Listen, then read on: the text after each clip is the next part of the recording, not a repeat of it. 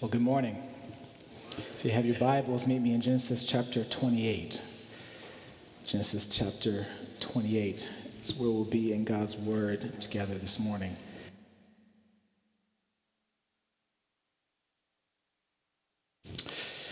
Uh, as, as, Fabian mentioned, I'm Evan. Thank you. Uh, one of the pastors here at Christ Central, and uh, glad to uh, be with you this morning in God's Word, especially if you are new to our church or newer uh, to our church. Really, really thankful for your presence here uh, this morning. Would love a chance uh, to meet you.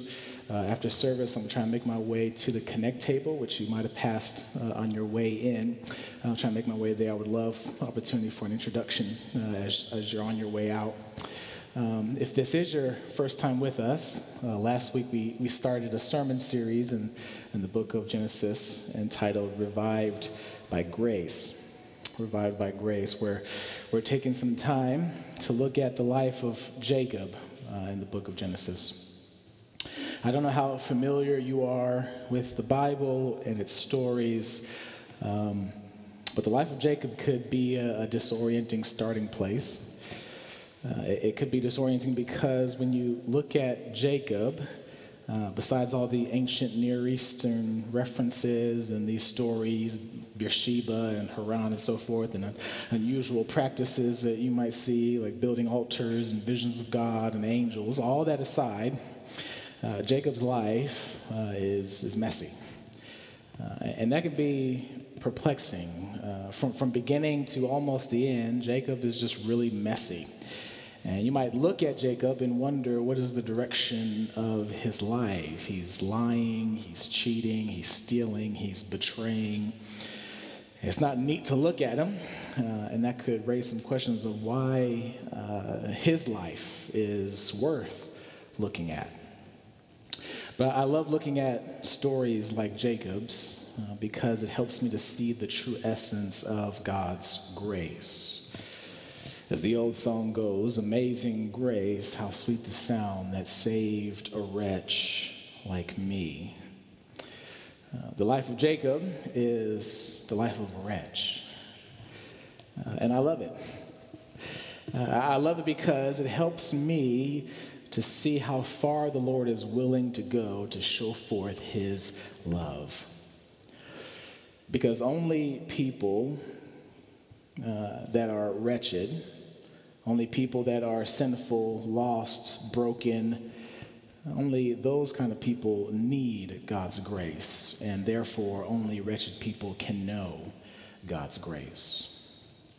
It's important to know that because I believe that that's me and you. And I believe Jacob's life will help us to see God's grace even when life is going in the wrong direction. So if you're able, I want to invite you to stand as we read Genesis chapter 28, verse 10 through 17. Hear now the word of the Lord. Jacob left Beersheba and went toward Haran. And he came to a certain place and stayed there that night because the sun had set. Taking one of the stones of the place, he put it under his head and lay down in that place to sleep. And he dreamed, and behold, there was a ladder set up on the earth, and the top of it reached to heaven. And behold, the angels of God were ascending and descending on it. And behold, the Lord stood above it and said, I am the Lord, the God of Abraham, your father, and the God of Isaac. The land on which you lie, I will give to you and to your offspring. Your offspring shall be like the dust of the earth, and you shall spread abroad to the west and to the east and to the north and to the south. And in you and your offspring shall all the families of the earth be blessed. Behold, I am with you and will keep you wherever you go and will bring you back to this land. For I will not leave you until I have done what I have promised you. Then Jacob awoke from his sleep and said, Surely the Lord is in this place and I did not know it. And he was afraid and said, How awesome is this place! This is none other than the house of God, and this is the gate of heaven. This is the word of the Lord. Thanks be to God. Will you pray with me?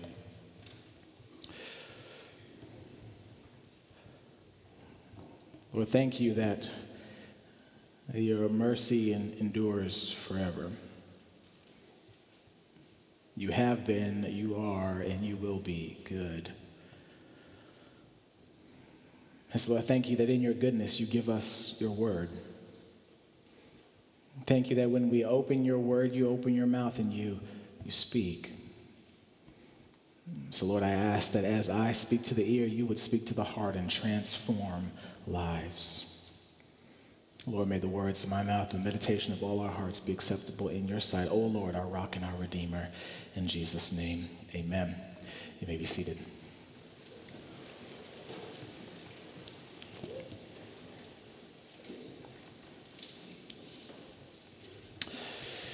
His name was Roy Riegels. He played football for the University of California, Berkeley. In 1929, he was their captain. On this particular year, the Golden Bears made it all the way to the Rose Bowl, going head to head with Georgia Tech. The game was, was scoreless early on in the second quarter when Georgia Tech had the ball in their possession. On the first play from the scrimmage, the ball was fumbled, and Roy Riegels immediately went for it and, and grabbed hold. He made a mad dash to the end zone. Immediately, the crowd of fans erupts in shouts as Riegels ran over 60 yards. The only resistance he felt was a player coming up on his heels that he assumed was one of the Georgia Tech players. But then he realized that this player was running up behind him and screaming at him. And he had a familiar voice. Riegels looked back and realized that it was one of his own teammates running behind him. And as he is running and getting closer and closer to him, Riegels starts to hear what he is trying to say to him. Ben Lom, his teammate, was running up and he was screaming, You're going the wrong way! Somehow, in all the excitement uh, over getting the fumble, uh, Riegels got turned around and he sprinted toward his own team's goal. Of course, by the time he realized what he had done, the other team had caught up to them, and as he said later, that it felt like the whole team jumped on him. The Rose Bowl game ended with California Golden Bears losing to the Georgia Yellow Jackets 8 to 7 and Roy Riegels was infamously nicknamed Wrong Way Riegels. Because after all his talent, after all his efforts, it didn't amount to anything, and he is now best known for going the wrong way. When we look at the life of Jacob, we see a man who spent the beginning of his life at least going the wrong way. Last week, Pastor Daniel introduced us to a man with a complex story. Uh, he comes from a family of dysfunction. He was given a name that could be translated cheater or trickster, and he certainly lived up to the name as he spent his best efforts lying, cheating, and stealing. He has dishonored his father Isaac. He has dishonored his brother Esau. He was going about life all the wrong way until he gets to this point in his life in chapter 28. In chapter 28, Jacob has fled his home.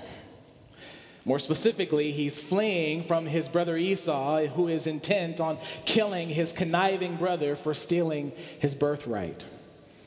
He flees to gain safety and also to find a wife. And he's on his way to Haran to, to find safe haven with his uncle. And he's traveling some 500 miles from Beersheba. And somewhere along the way, he lays down at a certain place. We don't know exactly where, except that it's a certain place. And in this place, he rests his head on a stone and begins to sleep. And it is at this moment that Jacob is confronted about the direction of his life.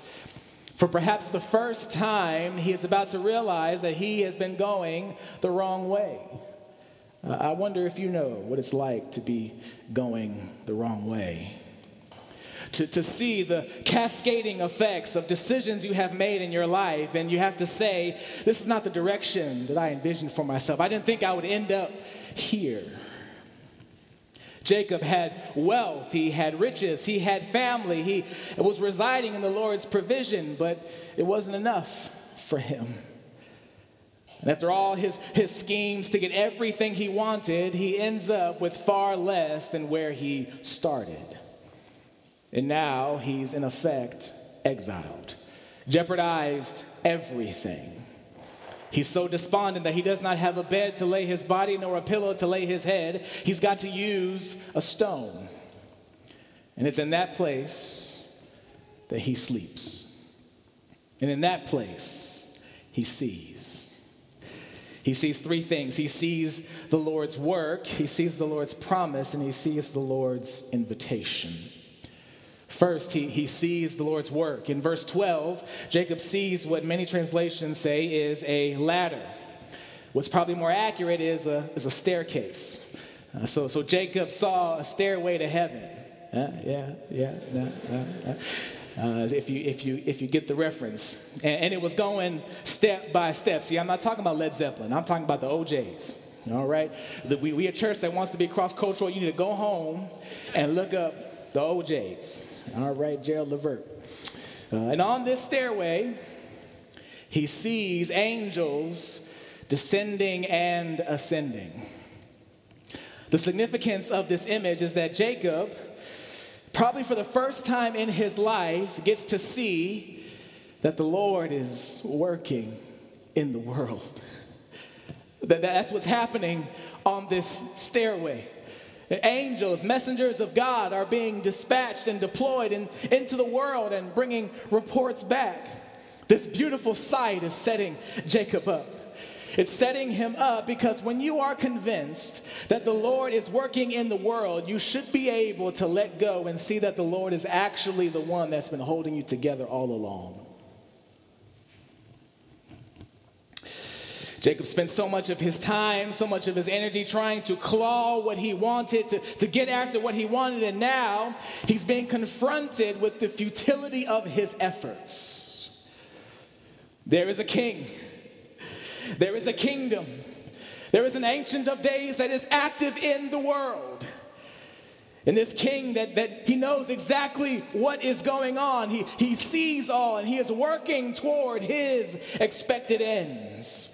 And that's good news for someone that thinks that they have thwarted the purposes of God by their mistakes. That's good news when we look and see all the darkness, when we look and see the nights of the world, when we look and see that there is no clear direction. It's a good reminder to know that the Lord is always working. Even when we slumber and we sleep, He never does. He's always working in the world, even in the lowest of moments. But this stairway shows us that even in profound failure and profound setback, the Lord is never defeated. He's never distracted. He is working in the world, but he doesn't stop there. No. Jacob also sees the Lord's promise. This dream continues. Jacob sees angels going up and down on the stairway, and he also sees the Lord. And scholars debate how to translate where the Lord was from the original Hebrew language. Was the Lord standing above on top of the stairway or, or beside Jacob, as some of our translations might say? There is some questioning, but what we do know is that the Lord was present with Jacob. At one of Jacob's lowest moments, the Lord shows up and speaks to Jacob. Did you notice how the conversation unfolds in verse 13 through verse 15? There is not a single word about Jacob's actions to this point. Not a single word about his conduct. There's not a single word of disdain for Jacob's misdeeds. not a single indictment.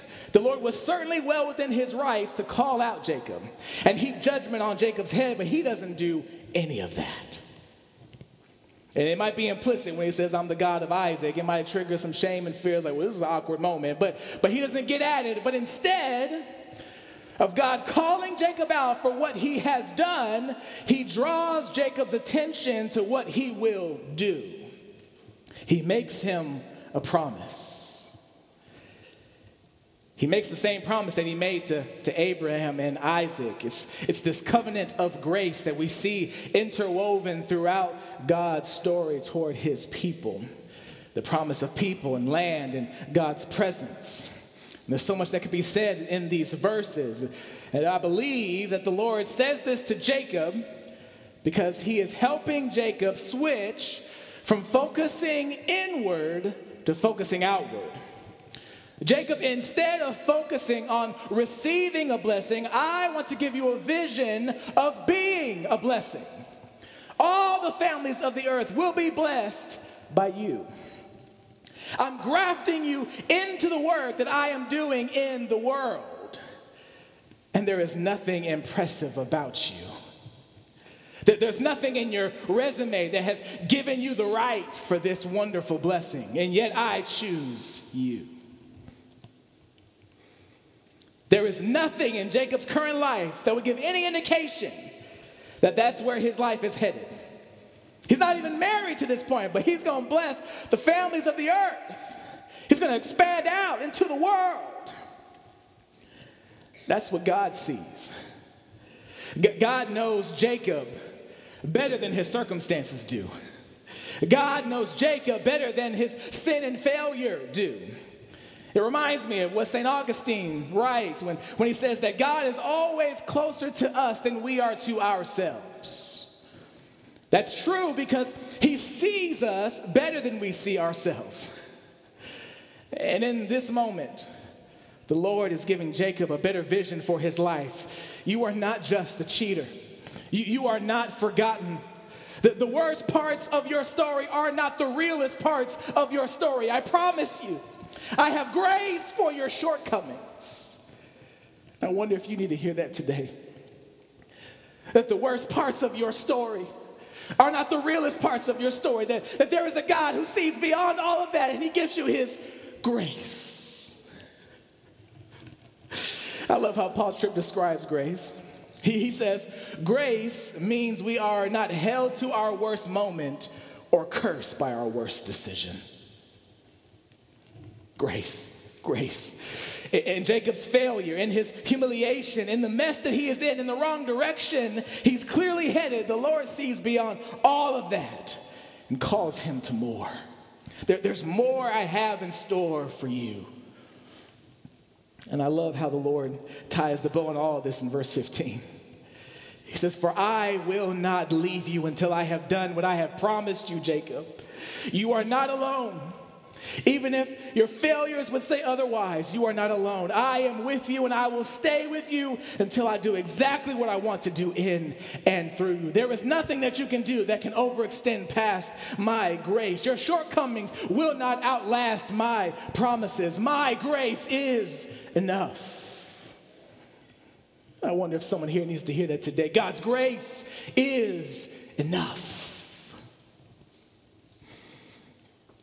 Jacob sees the Lord's work, he, he sees the Lord's promise, and lastly, he, he sees the Lord's invitation.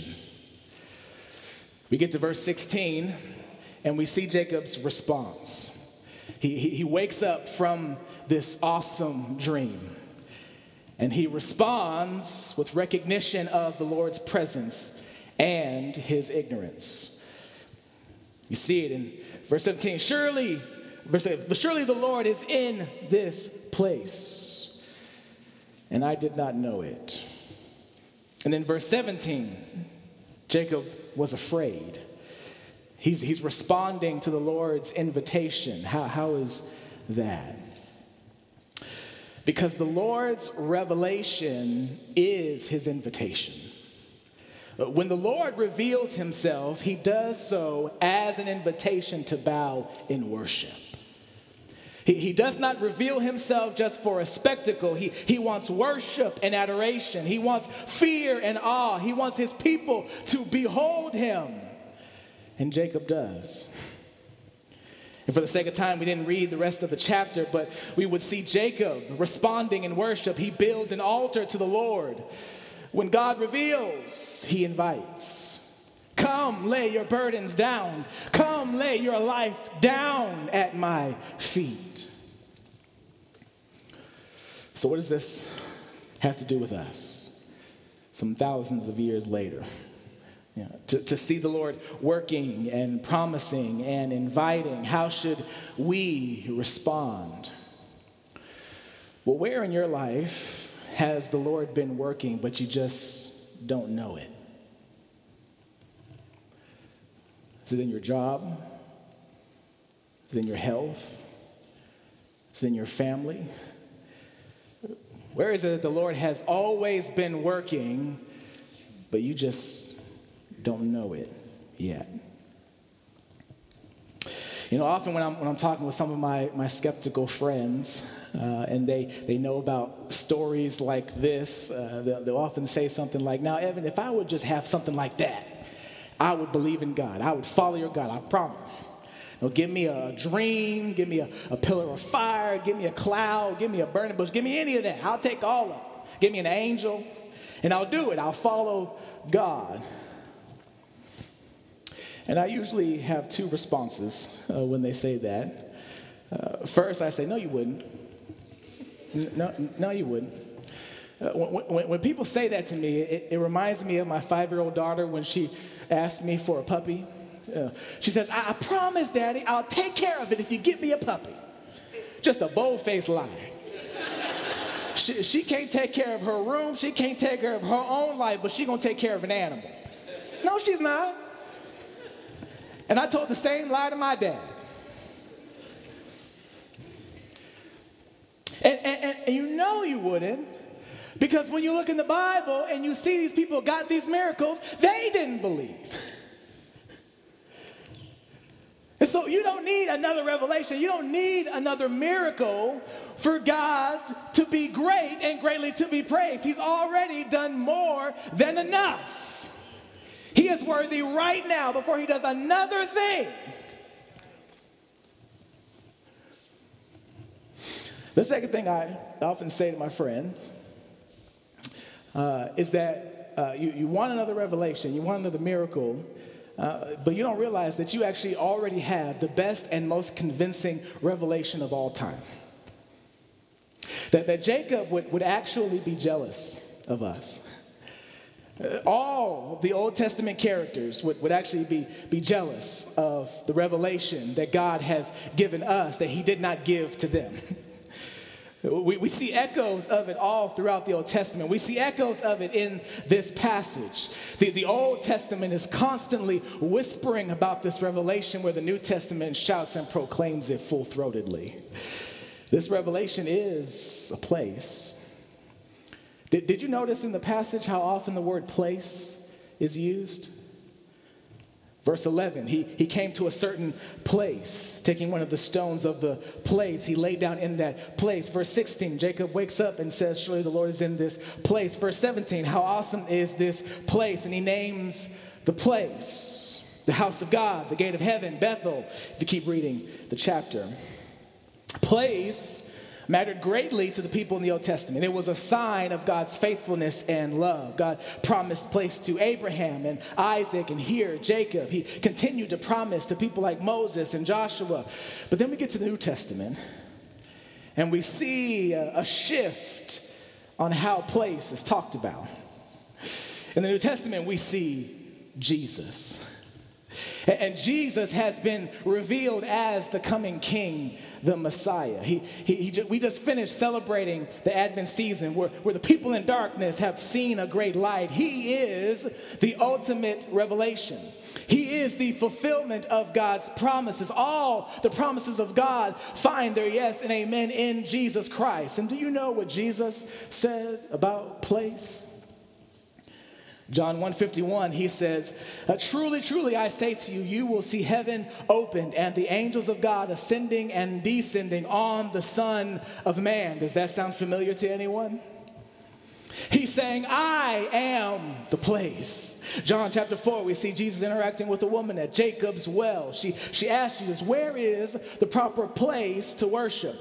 Jesus responds to her, It will not be in Jerusalem or Samaria, but the hour is coming and is now here when true worshipers will worship the Father in spirit and in truth. He's saying, I am the place.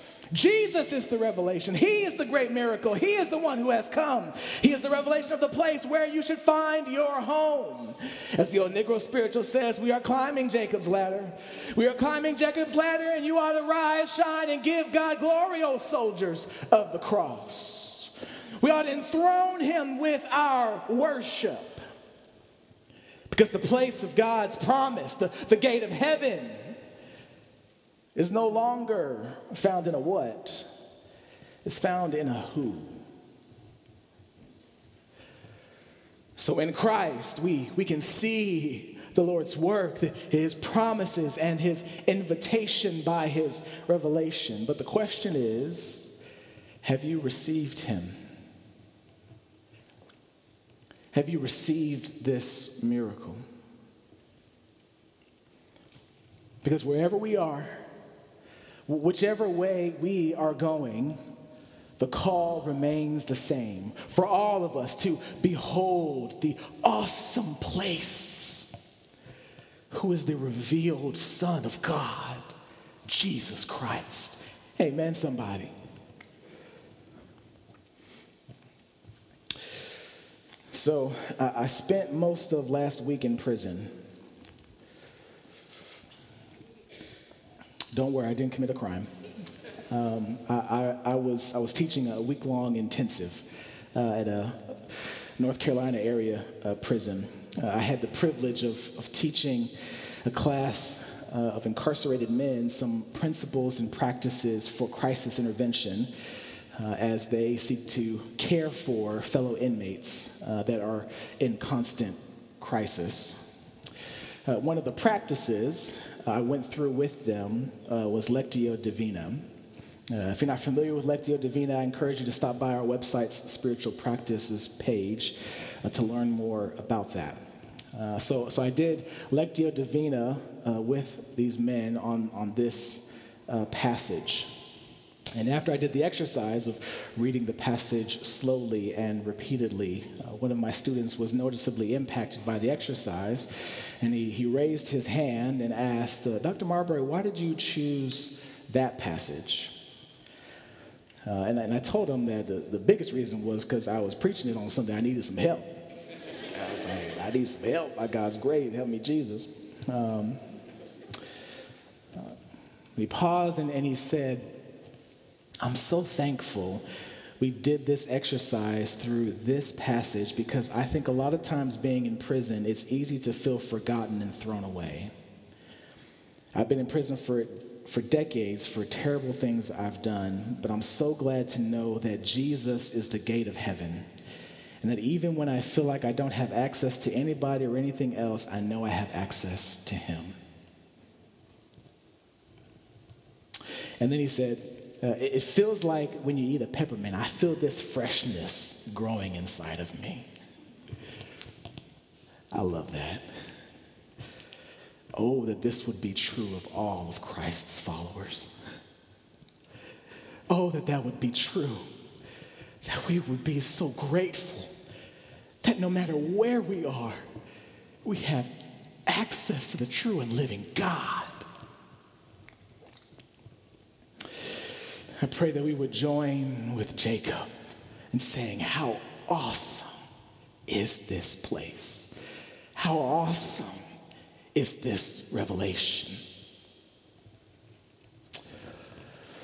The awesome gift that the Lord holds out for all of us is that no matter where we've been or where we seem to be headed, we can gain access to His presence. And we can find that that freshness to our souls. May it be so by the grace of God. Amen. Amen. Will you pray with me?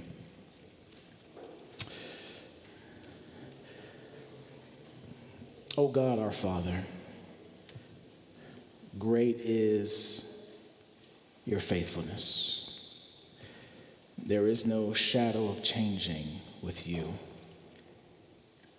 You change not, your compassions fail not. As you have been, you forever will be. Great is your faithfulness. And so, Lord God, would you help us? Help us to see you and your hand in our lives. Would you help us to go the direction that you would have for us? Thank you that what we do does not define who we are, but you show up again and again in the highs and the lows. Just let us see your faithfulness afresh. Would you refresh our souls to believe this yet again? We ask in Jesus' name, amen.